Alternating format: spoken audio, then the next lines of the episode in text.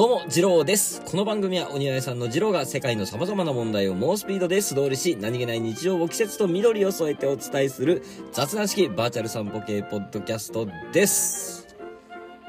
いやー、今日めちゃくちゃ雨降りましたね。えー台風の影響でございましょうか。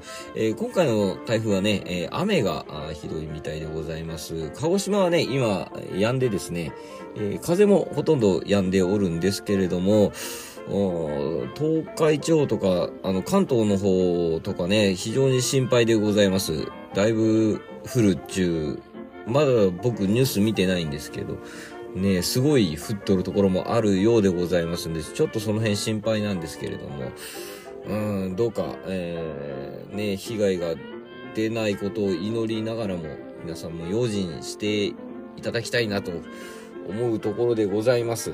はい、えー、じゃあ、暦の方参りたいと思います。えー、国は時効でございました。霜やみて苗いずると。はい、このような季節で、えー、ございました。うーん、苗ちゅうのはですね、まあ、稲とか、まあ、農作物の苗が、健やかに育つ頃ですね、と、こう申しておったわけですけれども、えー、1ヶ月以上ずれておるわけでございましてですね、霜やみてとか言われてもちょっと、まあもうピンとこない季節になってきちゃいましたね。えー、つまりですね、あんま話すことないっちゅうことですね。えー、まあ田植えはね、えー、僕の周りでも続々と、こう、田植え終わってるところも出てきてますね。うん。まあ、田植えシーズンって感じですね。うん。えー、僕ね、実は、あの、田んぼがあるんですけれども、米作ったことないんですね。まあ一応その、まあなんか田舎あるあるで、なんかちょっとお袋名義の田んぼがあるとか、そういうのはあるんですけれども、あるにはあるんですけれども、作ったことないんですよね、米をね。うーん、ちょっとチャレンジしてみたいなとは思うんですけれども、うん、ねえ、食べ物作るってすごいですよね。うん、最近になってね、よく思います。強いなっていうふうに思いますけれども。はい。まあ皆さんもですね、えー通勤通学、帰り道、散歩道、あなたの周りを季節を探してみてください。はい。えー、今日もね、ザ・ショートとなるような気がしますけれども、まあ、あの、本編のみとはなるとは思うんですけれども、多分ね、そこまで短くないと思うんですよね。はい。というわけでね、えー、行ってみましょう。庭を曲がれば人々の始まり始まり。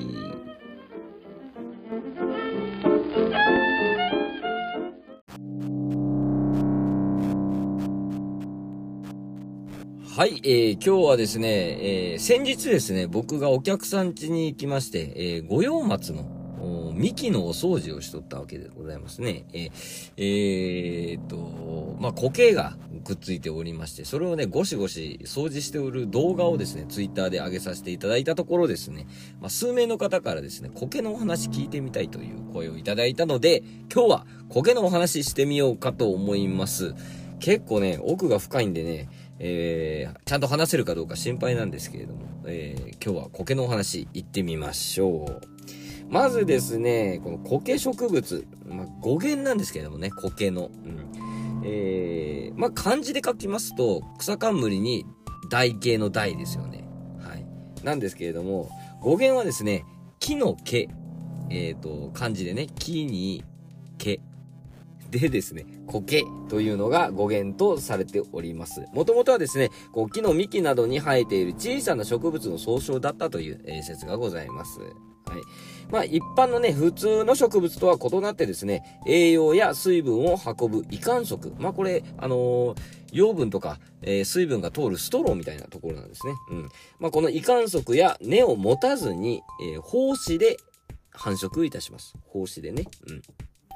で、国内で、日本でね、どんぐらいの苔植物があるかご存知でしょうか？どんぐらいだと思いますか？はい、ったりでございます。ドンピシャ。はい、約1700種類、自生しております。はい。じゃあ、世界ではどんぐらいあると思いますか？はい、どうぞ。はい。こちらもドンピシャでございます。おめでとうございます。はい。世界ではですね、えー約1万8000種類、えー、苔植物というのがございます。日本にはね、えー、その、なんかね、こう、1割が、あ日本に自生しておると。結構すごいと思うんですけどね。うん。多いな、ちゅう印象でございます。はい。まあ、温暖な地域だけではなくてですね、この高地、まあ、ちょっと、あの、冷える、ところとかですね、あとは極地、まあ、環境的に厳しいところとかですね、熱帯などでも見られます。はい。この、分類学上はね、固形植物門っていうね、大きいグループがあるんですけれども、まあ、ここに属しておる苔はですね、戦体類とも呼ばれておりまして、大きく3つに分けることができます。はい。まずですね、線類でございます。えー、草冠に新鮮の線ですね。線類。これ、よく目にするものでは、えー、大杉苔とか、灰苔とかですね、エゾスナゴケとかね、よく見るとさ、銀ゴケとかですかね。あとはヒノキゴケとかもよく見られますね。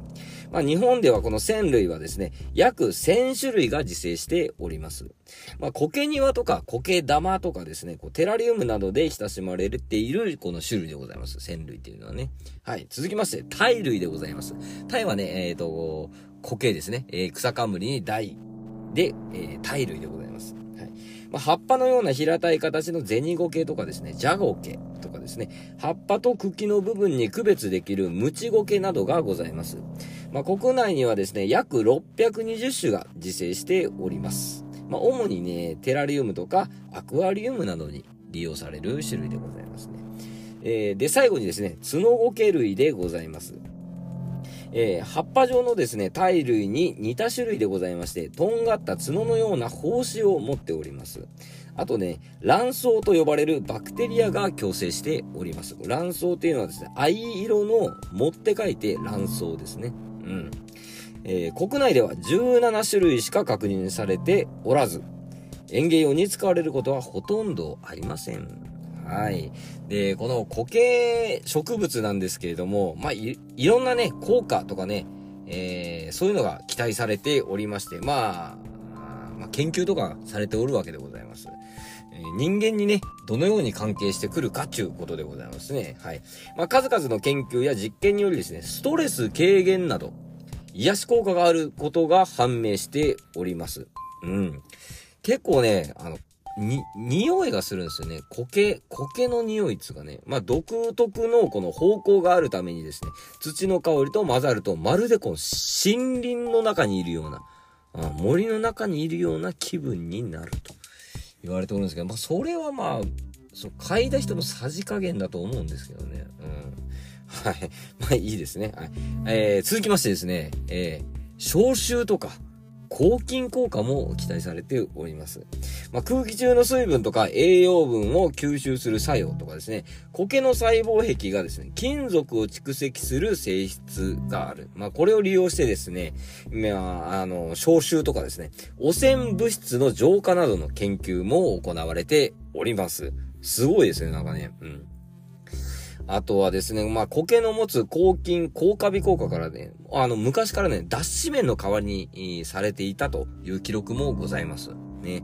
うん。続きまして、温湿度調整と CO2 の吸収でございます。苔は、えー、保水だけじゃなくてですね、蒸散の作用もあるため、大気の温度や湿度の調整が可能ということでございますね。うん。また、わずかな栄養で育つ苔はですね、微生物に腐食されにくいので、吸収した二酸化炭素内の炭素を蓄積して、えー、地面に低炭素を形成することが分かっております。低炭素。あの、泥の炭っていうか低炭素ですね。はい。こういうことが分かっております。まあ、いろんな研究がされておってですね、えー、まあ、様々なあ利用ができるんじゃないかと。そういうことでございますね。はい。でですね、続きましてはですね、まあ、室内で苔を栽培してみようと。うん。苔、苔をね、栽培、なんかね、なんか、ペットみたいな感じになりますね。僕、苔を飼育しちゃうって言っちゃうんですけどね、ついつい。うん。室内に苔、まあ、僕もね、一時やってたんですけど、今やってないんですけどね、えっ、ー、と、瓶にね、苔入れてね、可愛がってた時期もございます。はい。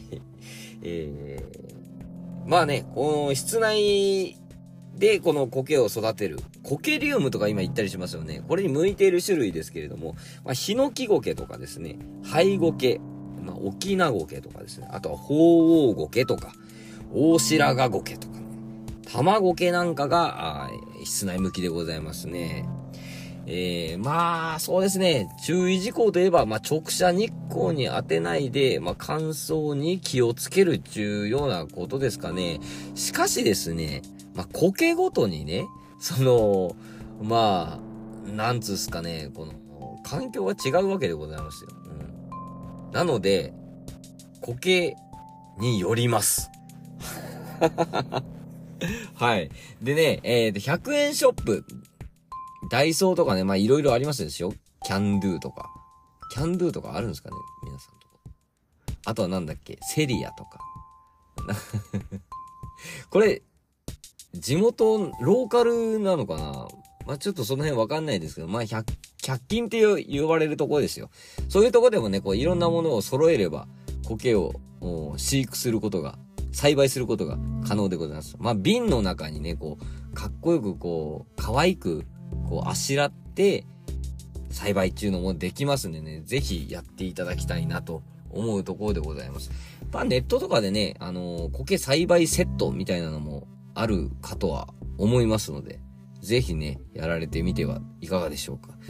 うーん、そう。先ほども申し上げた通りですね、苔によるので、環境はね、飼育の条件とか、あの、例えば、まあ、あの、明るいとこが好きとか、暗いとこが好きとか、そこまでジメジメしてんのは好きじゃないとか、まあそういうのもございますので、まあ、その、栽培する苔を調べてですね。そうなりますよね、でもね。で、一つ、ご注意いただきたいのがですね、その辺で取ってくるっちゅうのがですね、厳密に言えばですよ。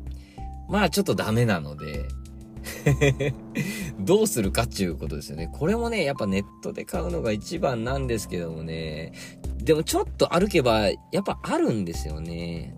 うん、まあでも、苔取って怒られるっていうのは、まあほとんどないと思うんですけどね。あ、あの、国立公園とかダメですよ。そういうところはダメなんですけど、山とか行ってね、ちょちょっとこう、あ、可愛いなっていうのは、こう、ね、拝借してもいいとは僕はね、こう、立場上言えないですけれども。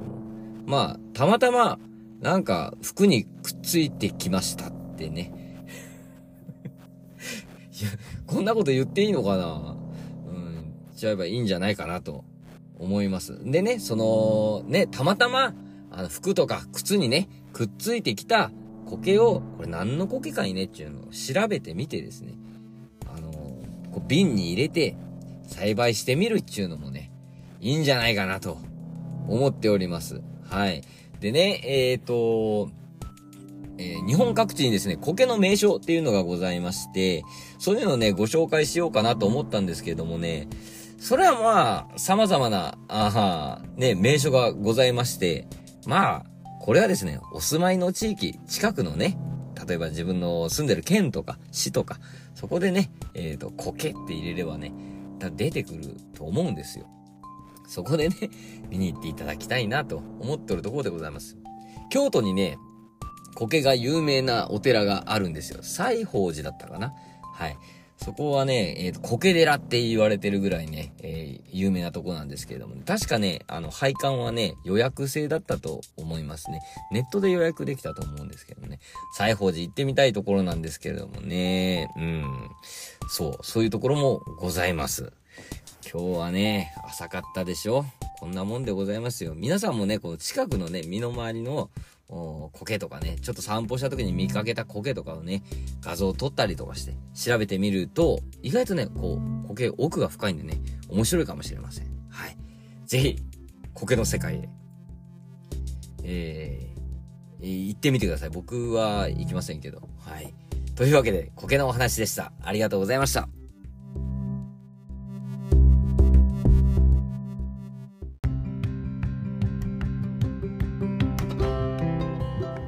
はい、総括でございます。今日はね、えー、今日もかな？うん、だいぶふわふわした回なんじゃないかなと 思っておるわけですけれどもね。はい。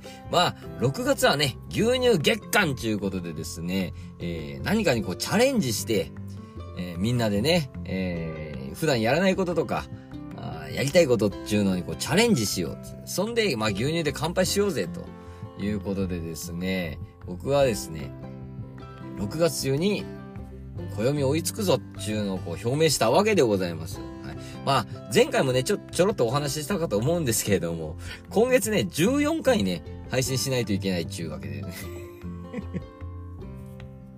え？ダメかな？ちょっと浅くなっちゃったと思うんだけどな。でね、僕のほら、番組の性質上、人、1回につき、暦が1つっていうことなのでね、はい。まあ、14回配信すれば、オンタイムと、ね、リアルタイムに追いつくということなので、頑張っていこうかなと思っておりますので、思っておりますので、えー、ご容赦いただければなと 結構ね、やばいっすよね、14回って。どうなっちゃうかな？できるかな？まあ、6月のね、30日、最終日に、達成したよって言ってね、あの、牛乳でね、あの、大乾杯祭りみたいなのがあるみたいなんですけど、そこにね、まあ、笑顔で参加できるか、泣きながら参加するかはね、ちょっと、まあ、まあ、本当にね、頑張りしたい、んですよね。チャレンジって言ってますからね、やったろうかなと、思ってってます。もうね、言っちゃったしね、やらないとね、はい。本当に、でも6月中に追いつかないと結構本当にまずいんですよ。うん。なので、頑張っていこうかなと思っております。えー、うん。じゃあ今日はね、この辺でおいとまさせていただきます。ご意見、ご感想、ご指摘等ございましたら、えー、概要欄からお便りフォームございますので、お便りいただけますか？番組の Twitter アカウントまで、えー、DM いただけますか？えー、ハッシュタグ、ボガレバでつぶやいていただければ、ジロー飛んでまいりますので、番組と合わせてフォローお願いいたします。また、評価の方もお待ちしておりますので、どうかよろしくお願いいたします。はい。えー、今日はね、えー ふわふわしておりましたけれども、最後までお聴きくださり、ありがとうございました。ジローでした。またいつか。